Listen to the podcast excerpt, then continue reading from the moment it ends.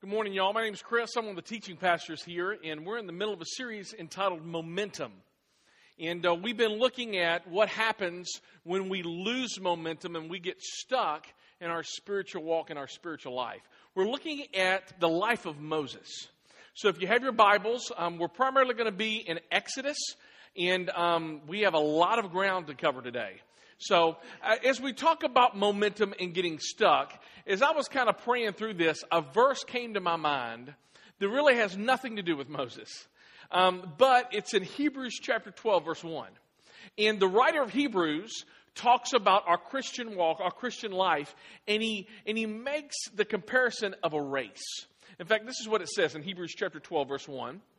It says, Therefore, all right, I'm going to get there. All right, there you go. Therefore, let us throw off everything that hinders. Everybody say hinders. Now, here's the thing. Y'all are really awake this morning. All right, cool.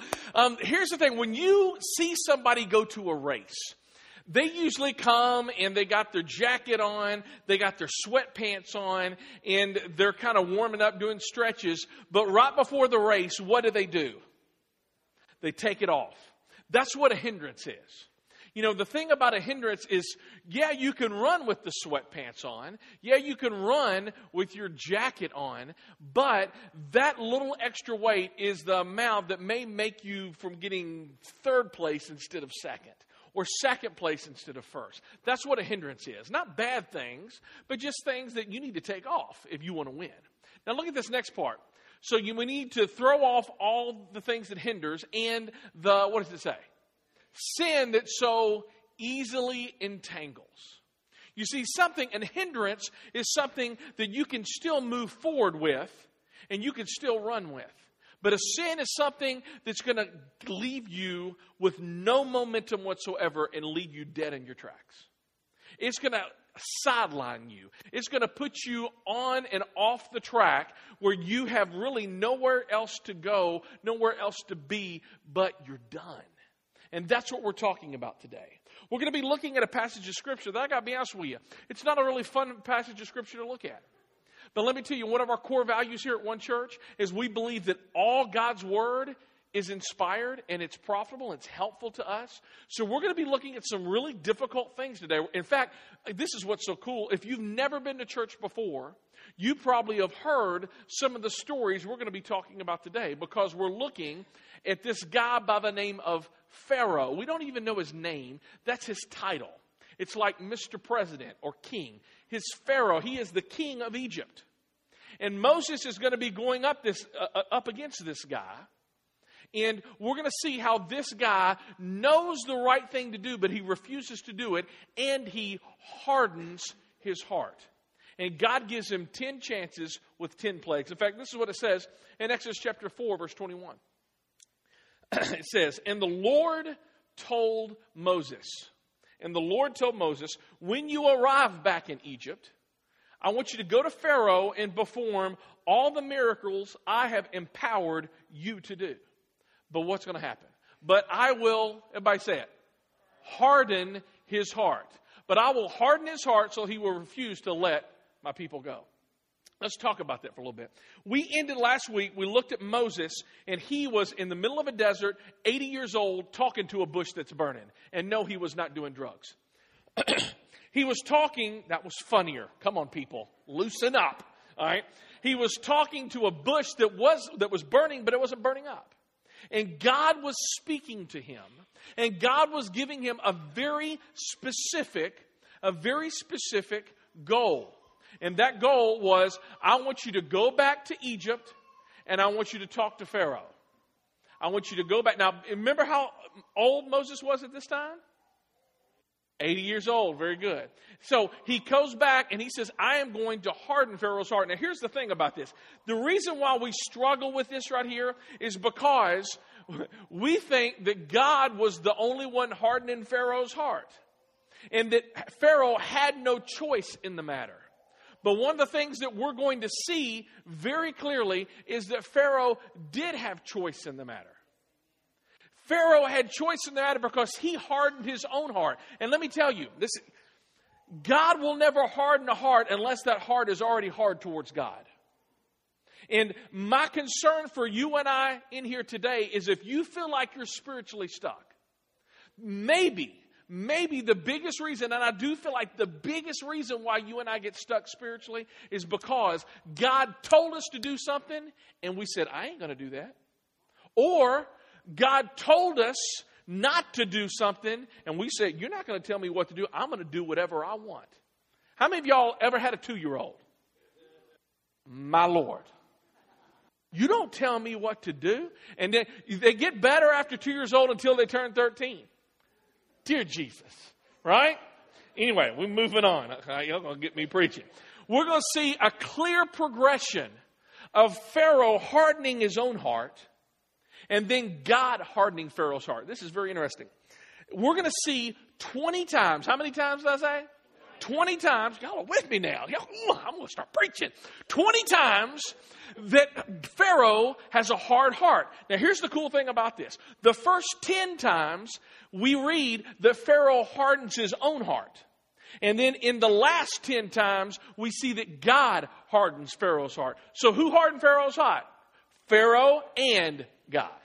And let me tell you, that's exactly what happens with you and I. All right, let's look at this. Our big idea today is this our heart becomes hard when we know what to do, but we don't do it. Let's all say that. Our heart becomes hard when we know what to do, but we don't do it. Let me tell you, a hardened heart isn't something that happens overnight. It's not. It's a subtle progression of taking specific steps down a specific path. Let me give you another thing. A hardened heart isn't something that happens just to villains of biblical proportions named Pharaoh in the Bible, but a hardened heart happens to you and to me as well. Totally happens to you and me. When we know what to do, but we don't do it, we lose momentum and sin entangles us. All right? First passage of Scripture Exodus chapter 7, verses 8 and 9. That's what happens. Then the Lord said to Moses and Aaron, by the way, Aaron is Moses' brother. Pharaoh will demand, Show me a miracle. So when he does this, say to Aaron, Take your staff and throw it down in front of Pharaoh, and it will become a serpent. How many of y'all like snakes? y'all like snakes? Dear Jesus, I pray for them. No, I'm joking. How many of y'all don't like snakes? There we go. There we go. I am not a snake person. All right. Um, I didn't share this my first in the first service, but um, I remember being a youth pastor, uh, and we ended up going to, um, I think it was White House, Tennessee, and we were there with like 120 kids. And I remember having to go, and I was one of the youth workers there, had to go uh, get a stick. It was during the summertime because we were doing this drama thing, so I ended up going to this big wood pile to pick up the stick. And when I reached to grab the stick, I noticed that there was this big fat rattlesnake on the stick. And I'm like, oh no. No, sir. And I looked down and I was stepping on a rattlesnake. Now, I was a lot lighter then, but I was still a big dude. I'm stepping on the, uh, on, on the tail of a rattlesnake. And I look around me, I'd stepped over another one. There was another one over to the left. There was another one. All total, there were seven rattlesnakes sunning themselves. And I went, Mommy. I didn't freak out. I didn't out, but I said, okay. I kind of let go of that, that, that stick, and I, I, remember shifting my weight and getting off the rattler that I was standing on. Did I tell you I was standing on it? And I remember walking backwards. And, and about that time, there was a, a couple of, of farmers, um, like building this big shed, and they had this little kitten. This kitten started coming, you know, closer, and they all started rattling. And that's when I'm like, oh my gosh. And that's when I lost it and, and ran and screamed like a little girl. but I was okay. Let me tell you, I'm not a snake person. But what happens is Aaron throws down the rod and it becomes a snake. And what's so interesting is that um, Pharaoh's magicians also had power, probably from the devil and demonic powers. They, they threw down their own staffs. And guess what? Their staffs became snakes as well. But not to be outdone, Aaron's staff slash snake ate their snakes. Right? And at the end, what, what does it say in verse 13? It says, Pharaoh, Pharaoh's heart, however, remained, what does it say? Hard. He still refused to listen, just as the Lord, what's that next word? Predicted. That's exactly, let me tell you, there's something here. God just can't help but knowing. You see, God, there's a, there's a churchy word, I want to teach you some theology here. It's called, He is omniscient. And that just means He knows everything. All right? It's like this. How many of y'all ever went to go see a movie and you've already seen the movie, but you went with somebody who hadn't seen the movie? Anybody ever done that? I love doing that because I say, you know, he dies at the end, don't you? I, I, love doing that because I know something that they don't know, right? Let me tell you, God is the one who authored this, this, um, God is the one who authored this movie. God is the one who, who, who like knows everything and he just can't help but know it. He just can't help. So he says he predicted the Pharaoh was going to harden his heart. And that's exactly what happened. Now, after this point, God sends 10 plagues. And each one of these plagues have a point.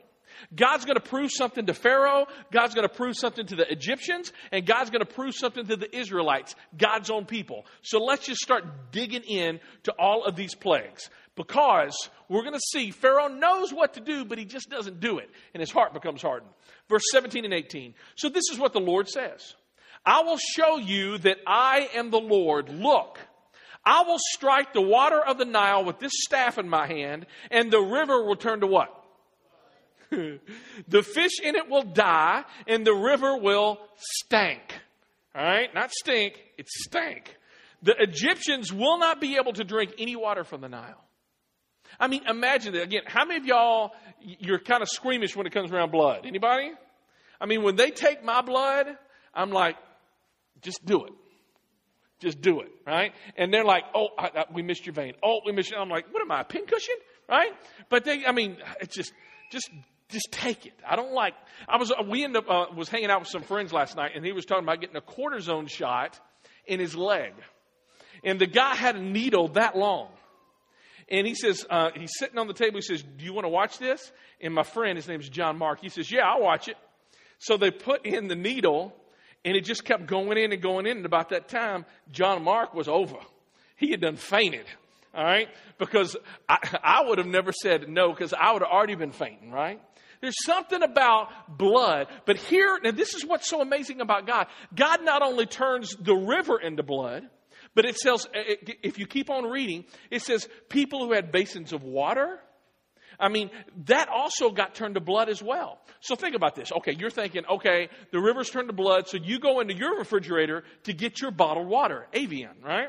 You go, you pop a top again, and you drink, and you're drinking Bloody Mary. And you're like, ugh, because that's what, God is in control. Now, here's what's amazing. Guess what? The, the Pharaoh's magicians, look what it says. This is so interesting. Verse 22. But again, the magicians of Egypt used their magic, and they too turned the water into blood. Notice, they don't fix the problem. What do they do? They make it worse. And let me just tell you if you do things not God's way, it will always make it worse. Let me tell you, some of you in here, you have this great idea that, you know what, what my marriage needs, I'll fix my marriage. We'll just look at some pornography. Let me tell you, that is not going to make your marriage sweeter. It's going to kill it. It will kill it. We cannot do things apart from God and expect for them to everything to be okay. It will, some of you are like, okay, I'm not doing good on the job, so I'll just cut some corners. I'll just, you know, I won't report some stuff and, you know, it'll be okay. No, no, no. What's happening is you're going to make it worse. It's like my kids. I got three boys and, you know, we're always struggling with stuff. Just, I'm just like you. And sometimes my boys will come to me and they'll, something will happen. And I always tell them, are you telling me the truth? Because if you lie about it, it's only going to make it worse. You know, sometimes when they do something bad, I won't spank them because they at least told me the truth.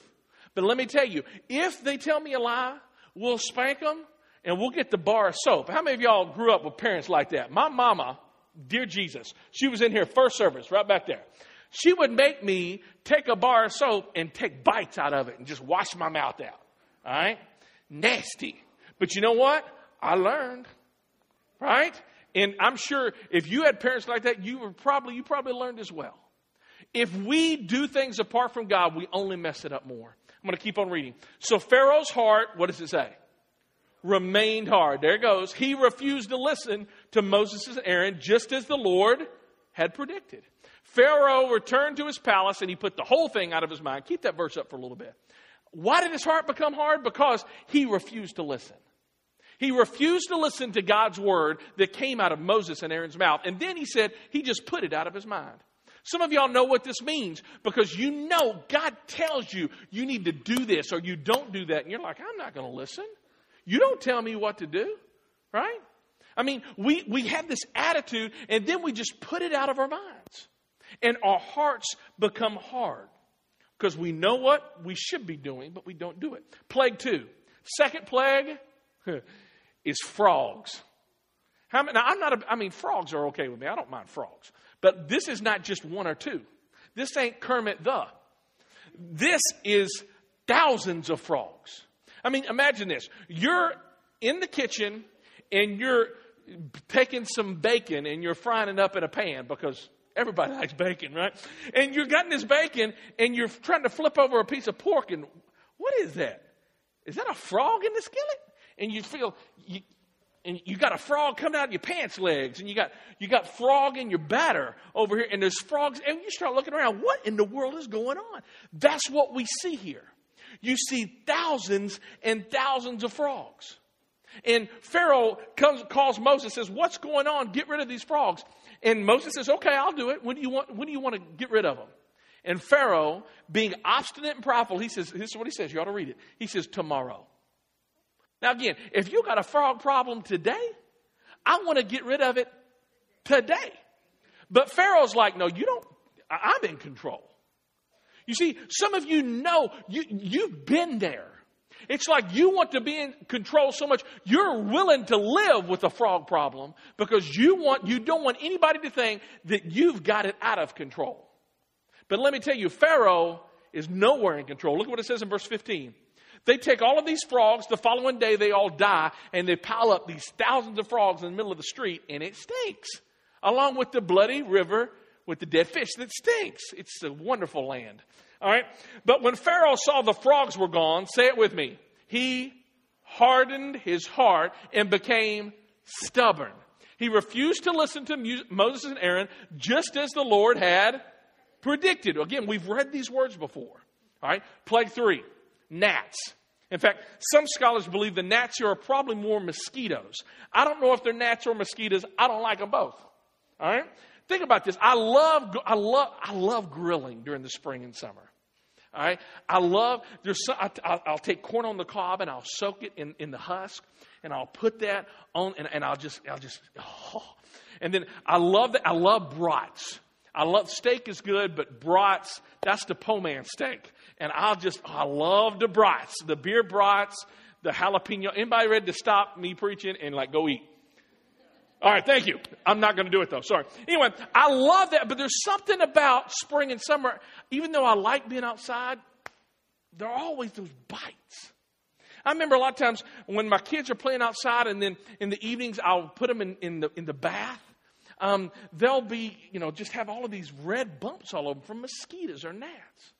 Something about, and you see the progression. I mean, now you hear you have this river that's been turned to blood and it's nasty and the fish are dead, the frogs are dead, and now you got mosquitoes and gnats. Look at verse 19. It says this about the magicians. This is the finger of God, the magicians exclaimed. It's like, hey, we're out of this one. We can't even duplicate this one. Right? We can't duplicate this one. But look at this. But Pharaoh's heart remained hard. He wouldn't listen to them just as the Lord had. It's like second verse, same as the first, right? All right? Now, it's important to recognize God when He's at work, and that's what the magician saw.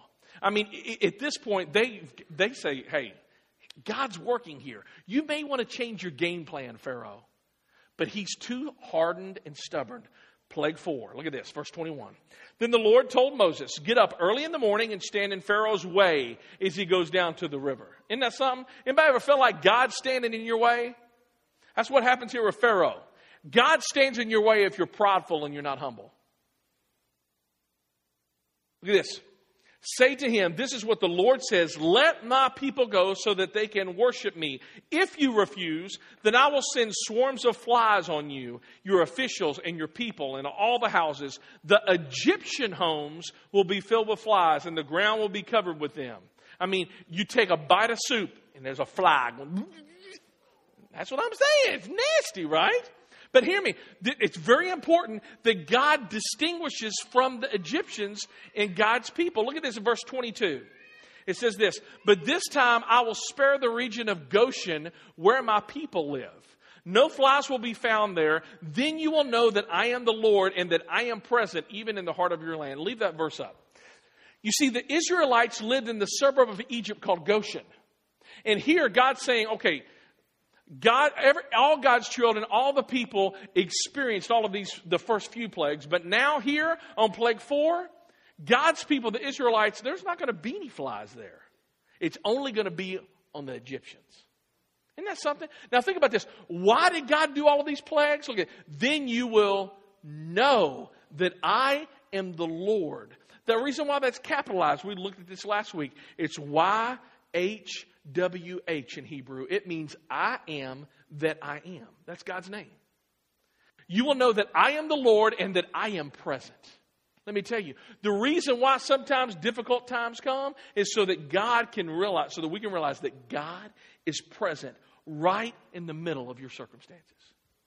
That even through that death, even through that discouragement, even through the divorce, through whatever it is, that God has not left you, but He is present. He is present. So, plague five, uh, right before we do that, 832, Exodus 832. But Pharaoh hardened his heart again and refused to let the people go. Plague five. Moses warns, uh, warns of a livestock epidemic. He says that not one of Israel's livestock will die, no cattle will die there, but all of Egypt's cattle will. Now think about this. They've got no water. The fish are dead. They ain't eating sushi or fish sticks. They've got um, dead frogs everywhere, mosquitoes, gnats, and now the, they have no milk from the cows, and they ain't eating hamburger. What are these people eating? I mean, it's like, I'm hungry. Let's go to Charlie Cheeseburgers. I'm sorry, we're out of that. All right? Because we don't have any meat. All right? Look at this, verse 7 of Exodus 9. But the heart of the Pharaoh was hardened, and he did not let the people go. Now, here, right here, we see a huge change. Remember, I said that Pharaoh hardened his heart how many times? Ten times. Now, here, starting right here, we see a pivot. And now God is the one hardening Pharaoh's heart. And there's a few principles I want to uh, show you here before we move on because we can become insensitive to an issue. We can choose to shut out God and we no longer hear God's voice. We have a hardened heart. First one when someone hardens their heart, it's always voluntary. It's always voluntary. Tell you a story. I love history. Uh, back uh, about 100 years before Jesus Christ was born, there was this Persian leader by the name of Mithridates. Now, Mithridates was a little paranoid. Uh, he was a Persian leader, and the Romans hated this guy, and he was afraid that somebody was going to try to poison him. So, what Mithridates did is he would ingest small amounts of poison, not enough to kill him, but just enough to start getting his immune system up so that if somebody ever tried to poison him, it wouldn't work. And that's exactly what he does. He starts administering to himself small doses of poison in his food and drink. He would inject himself with little bits of venom. He would eat small doses of poisonous plants on purpose so that after time he built up his immune system. And it worked.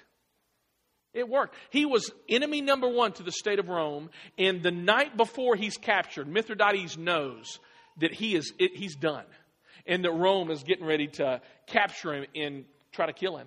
So here's what Mithridates does. He takes an insanely godly amount of poison, ungodly amount of poison, and he drinks it all, thinking that he's going to kill himself. And you know what? It doesn't work. It doesn't work. And the next day, Rome captures him and tortures him for over 17 days. And that work, that picture right there is how a heart is hardened. It's how a heart is used to be soft and tender, how a heart used to be sensitive to God, and now over time has become callous and become dulled.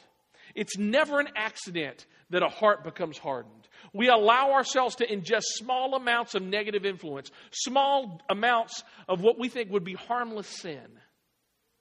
And we think it's not going to hurt me, but it always hurts us. Every sin brings death. Did you know that? That's what God's Word says. That we think, you know, this little white sin, whatever that is, or a little white lie. There is no white or black lies. It's just lies. These little small things, it won't hurt anybody, but it will destroy you. It will destroy you. Look at this. Second principle a hardened heart comes from persistent pride. A hardened heart comes from persistent pride. Another word for this is just stubborn. How many of y'all know stubborn people? How many of y'all married to stubborn people? Don't raise your hand. Don't raise your hand. You, I'll be praying for you. All right. Here's the thing. GPS. I love GPS. I don't own a GPS. I got I own a phone that does GPS. How many of y'all own a GPS but ever ignored it? Anyone besides me? Man, there's something about the GPS, especially when it's speaking in a female voice. I know there's some guy pride there. I know there is. And I know it ain't right. I'm just going to be honest with you. But you know, a lot of times I already have one lady riding with me who's telling me how to drive. I don't need another, right? But in it, and I, in, I, I'll turn on the GPS and it's like, I've lived here all my life almost. Turn around, turn left. And I'm like, oh, you don't tell me what to do. And I have this conversation with a box. Okay? Uh, at your earliest convenience, turn around, do a U turn. You don't tell me what to do, right? What, I mean, oh my gosh. But we argue with the GPS. And let me tell you, that's exactly what so many of us do with God's Word. That's so many, what so many of us do with the Holy Spirit living inside our lives if you're a Christ follower. We, we argue with Him. Or we argue with the conscience. I mean, Romans chapter 1 says that God gave us all conscience, but that's the, the ability to choose right and wrong, but we just ignore it. When we ignore it, we become, we have a heart that becomes hardened. And that's exactly what happened to Pharaoh. In fact, in Exodus chapter 5, verse 2, Moses shows up to Pharaoh and he says, This is about God. And listen to what he says. He says, Is that so? retorted Pharaoh. And who is the Lord? Why should I listen to him and let Israel go? I don't know the Lord, and I will not let Israel go. You know, in that culture, even Pharaoh himself believed that he was a god. Did you know that? And all the Egyptians worship this guy as a god. And he says, You mean to tell me God's telling me to let your people go? I'm God. Right? Some of you may have heard of this poem by William Ernest Henley called Invictus. You probably haven't heard that, but listen to this. I am the master of my fate. I am the captain of my soul. This whole attitude of pride, and you don't tell me what to do. I tell you, it permeates our life and our hearts, and it makes our hearts hardened towards God. Let me tell you how Peter says it in 1 Peter 5 5. God opposes the proud, but gives grace to the humble. God, there's just something about just proud people. He will come up against you. In fact, that really is the very first sin that ever happened. It's the sin that we see the devil commit. All right? So, the third point a hardened heart resists God. Charles Stanley says it like this We are either in the, either in the process of resisting God's truth or we are in the process of being shaped by God's truth. There is no middle ground. You are either walking towards Him or walking away from Him. Let me tell you, that's it. There is no neutral with God. You know that? You, are either following hard after Him or you're disobeying Him. There is no, I'm just standing in one place. No, not at all. Another person said it like this When we know what to do but we don't do it, something happens to our heart. Our hearts become trapped in the coffin of our own disobedience. In that casket of our own disobedience, dark, motionless, airless, our heart begins to change. We no longer feel the remorse of our conscience and the tug of God pleading with us. Listen to me and obey. No, no, no. When we know what to do but we don't do it, our heart begins to change and becomes calloused. It becomes unbreakable, impenetrable. We begin to resist conviction. We begin to resist God. Let me tell you, if you're in here listening to God's truth today and you're not willing to follow it, you're in a dangerous place. In fact, it would be better for you not even to be in here. Let me tell you, we, we have, you know, the ice is coming down outside. When you have ice on the ground and the sun hits it, what happens to the ice? Melts, right? Now, you take that same sun and I take some clay, some moldable pottery, and I put that, that clay in the sun. What happens to it then? It bakes and it hardens. And let me tell you, the same God, He shines His love on us, and we're either going to melt and we're going to become more like Him and be drawn to Him, or we're going to become hardened like Pharaoh, and we're going to say, You don't tell me what to do. But it's the same God. It is the same God. What's different is our heart. It's our heart. Ezekiel 36, 26, this is what he says about our hearts. He says, I will give you a new heart and put a new spirit in you. I will remove from you the heart of stone and I will give you a heart of flesh. God wants to put a new heart into you this morning, but you've got to stop hardening your heart. Last principle a hardened heart puts off obedience. God says, hey, why don't you do this? I'll, get to it. I'll get to it. I'll get to it sometime, God. Listen, Chris, I want you to start giving to me. I want you to start giving more of your money, more of your time. You know what? When I when I get enough of my bills paid, I get enough of my bills paid, I'll start giving. I got to be honest with you. I've said that to God. You know what I found out? I never do have enough. I never do have enough money at the end of my month, and I can't get my bills paid because I've not put my faith and trust in God. Some of you, you're like, you know what? You've been trying to control your marriage and white knuckle your marriage, and you're wondering why God hasn't intervened and started changing it. It's because you're trying to manipulate God and your spouse, and you can't do that. You've got to give it to God and you got to let God be God, and that means you're not God. And that's exactly what Pharaoh chose not to do. He knew what to do. But he says, You're not telling me what to do. I'm not going to do it. Let's look at the last few plagues. Plague six. Moses takes a handful of soot and ash, he throws it up in the air, and everywhere the ash and the soot lands boils come up all over the Egyptians, and not one sore shows up on the Israelites. Isn't that interesting? You see this progression of rebellion. It's getting worse and worse and worse. I mean, up to this point, it's been other stuff. Now they're getting afflicted personally. I mean, it's like an epicenter of an earthquake. In this earthquake that happens under the water, you really don't see it, but all of a sudden you see the tsunami waves and they get bigger and they get bigger and they get bigger until there's destruction. It just keeps on building and bi- building this negative ripple effect. The, the plague seven, let's look at this. And this is where all hail breaks loose because hail ice comes down from the sky and it messes up everything. But you know what's interesting? Finally, in plague seven, some of the Egyptians start scratching their head and going, I think I'm going to follow this God. All right, in fact, look what it says.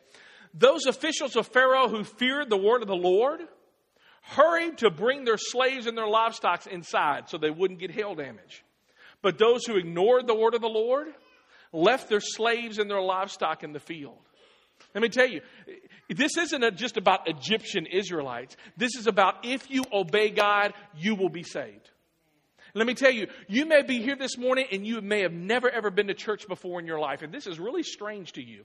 Let me tell you, this is not about churched and unchurched. This is not about Baptist, Presbyterian, Methodist. This is not about labels. This is about how are you and your heart with God.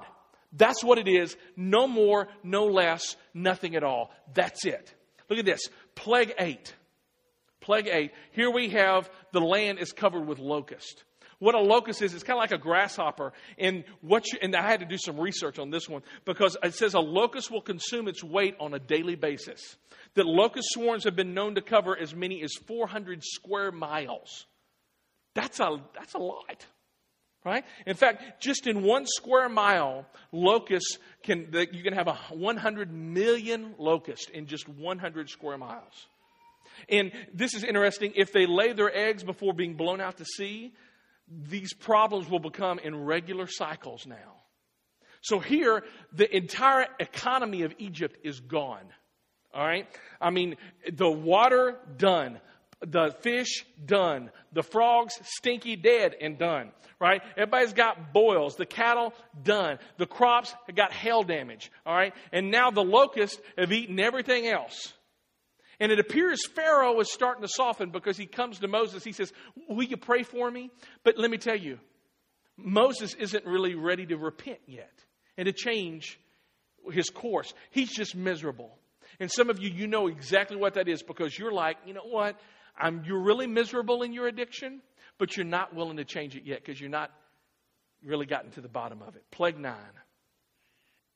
Second to last plague, a deep, terrifying darkness goes all over the land of Egypt. In fact, they would light a match. And it says this that you couldn't even see the match in front of your face. It was so dark. But you know what? Over in Goshen, where the Israelites live, guess what they got? Light. In fact, think about this. You're living in Egypt and it's pitch black for three days, and you're looking over at Goshen and they got light. It's almost like that they're a city on a hill. Isn't that what Jesus said? He says, as Christians, as Christ followers, you are the light of the world. A city on a hill cannot be hidden. It's, it's like God was saying, listen, you need to follow them. They got the light. You're living in darkness. But you know what? Pharaoh had a hard heart. And he keeps on putting it off. And in plague 10, and this is probably the worst plague of them all, and it's the one I, got, I kind of cringe about, and even talking about it. But what happened was Moses told everyone who would listen that an angel, a death angel, an angel of death, was going to come and was going to visit the entire land, both Israelites and Egyptians, and was going to kill the firstborn of every child unless they took a lamb and slaughtered it and took that blood's lamb, the lamb, the lamb, the blood from the lamb, and they would put it on the doorpost outside of the door. And if the death angel, when he came and he saw the lamb's blood on your door, he would pass over you and he wouldn't go in to kill. And here, that's the reason why they have they celebrate Passover, because that's exactly what happened. Man, it's something that it's finally at the end of this plague, Pharaoh is broken.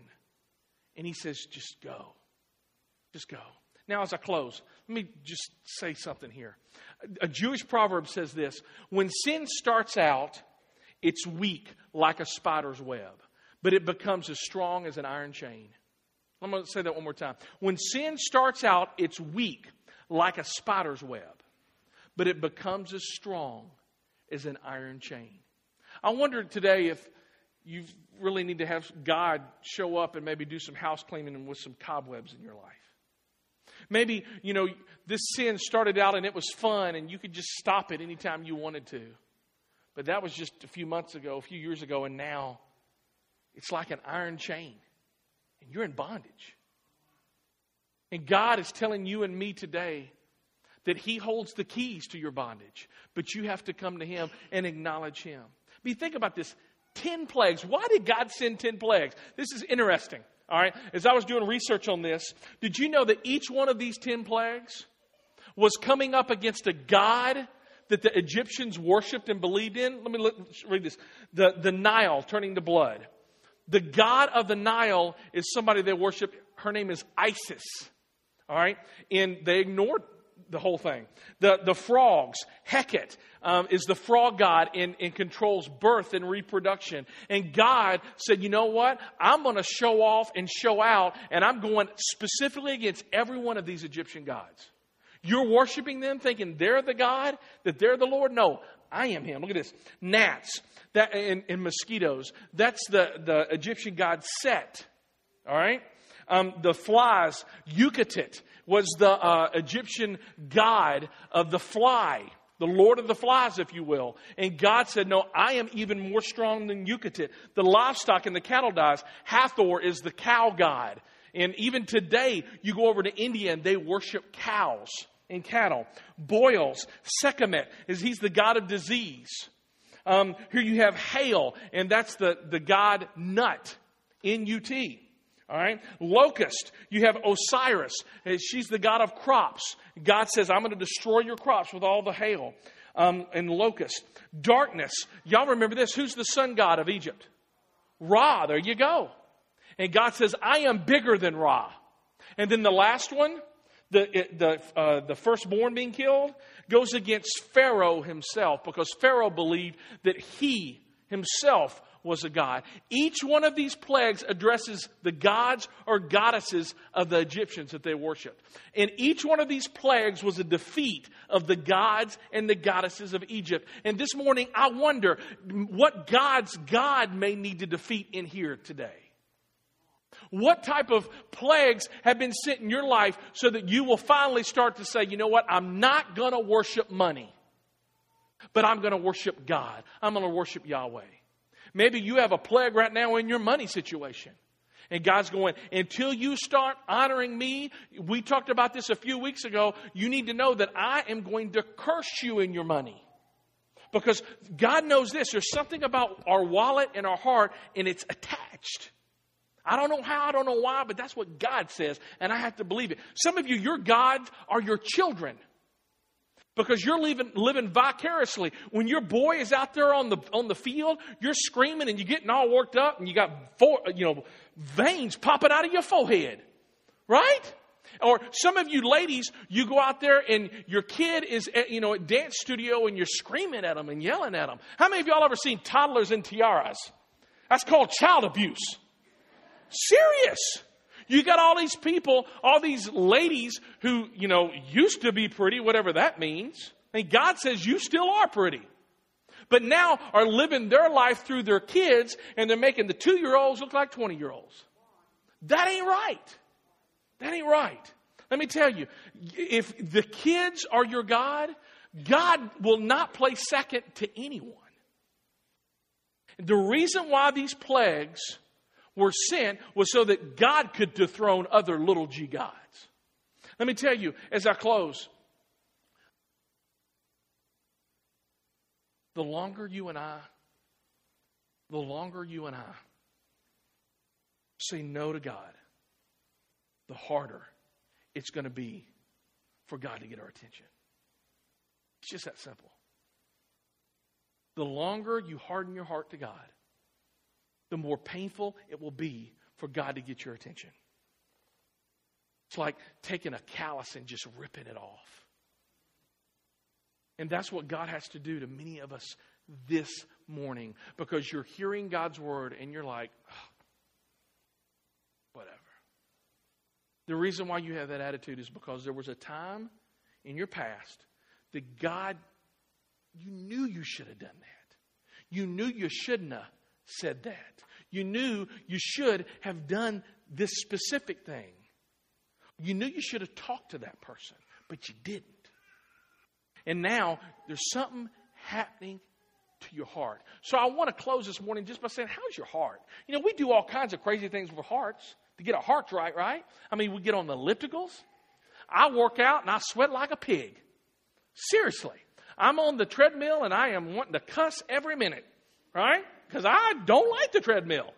Right? We try to do specific things to get this heart right, but let's talk about your real heart. Are you cynical? Are you more angry? Are you more bitter? Do you gossip more? Or do you spend more time negative and just pessimistic? Are you more sarcastic?